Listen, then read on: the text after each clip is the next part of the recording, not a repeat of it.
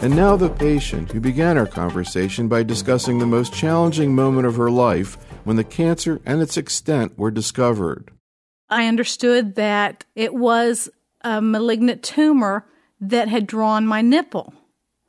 And that not only had it drawn the nipple, but within a six or eight month period, it was metastatic breast cancer stage four, which meant it had left the breast. And now it's in my bone, in my back. And how are you feeling at that time? Scared as heck. You never know what this is going to bring. So you received a combination of paclitaxel and bevacizumab with zoledronic acid, and you're now just receiving bevacizumab and zoledronic acid. How's that?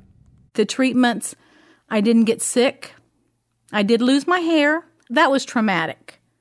But not from a vain standpoint, but from a standpoint of I'm a very outgoing, sociable person. I see people every day. And for them to know something's going on with me, if I chose not to tell them, they would know it if I lost my hair. So when I lost my hair, three weeks into it, I saw my hairdresser. My husband shaved my head. The next day, we found a wig looked just like my hair. And for six months, nobody knew anything except for my close friends. Any other side effects? What about neuropathy related to the paclitaxel? I do have some neuropathy in my feet. And there were times that I didn't even want to get out of bed and walk on my feet just because it hurt so bad. But my husband would say, That's not you. Get up and walk. Once I walked, and you know, and so I never quit playing golf. I'm a grandmother. We garden, we travel. So I never let this stop me from doing anything I wanted to do. I couldn't stand anybody to touch my feet. I couldn't stand them to be on the floor. I couldn't stand to wear shoes. I couldn't stand to walk. And has that stayed the same or improved? It's gotten a little bit better, but I still have days that my feet kill me. It hurts to put shoes on. I have to be real careful about what shoes I wear. And a lot of times I walk five minutes from where I park to my building. So I've got college students that will come downstairs drop me off, and park my car for me so I don't have to walk.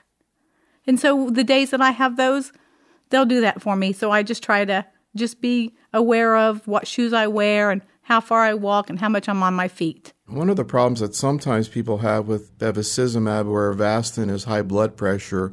Has that been a problem for you? Is your blood pressure going up? I already had high blood pressure. It's a hereditary thing. My grandmother died of a blood pressure induced stroke at the age of 45. So I have been on blood pressure medicine for about 10 years. But actually, my blood pressure is better.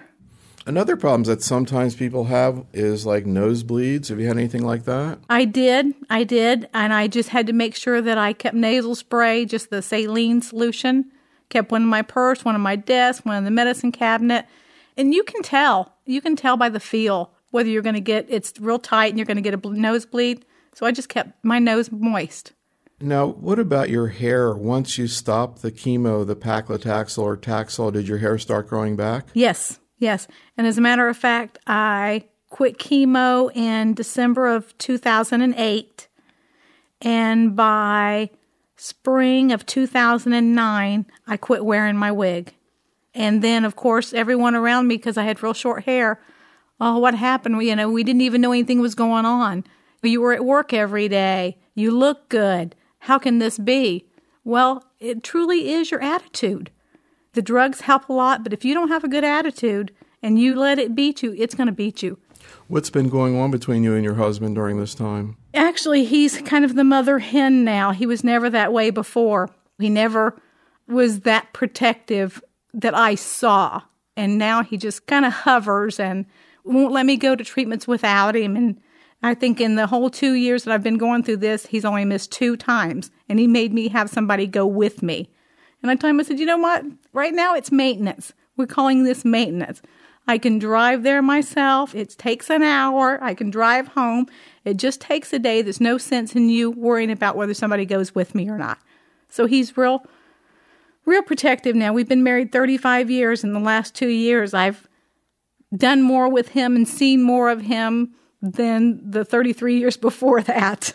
Has this experience changed how you view yourself or your life? Oh, yes. You value life a lot more. You value your surroundings and your friends and your family. And it's just an eye opening experience that makes you really look around and say, this is bad, but there's something better out there. So you want to live to see another day.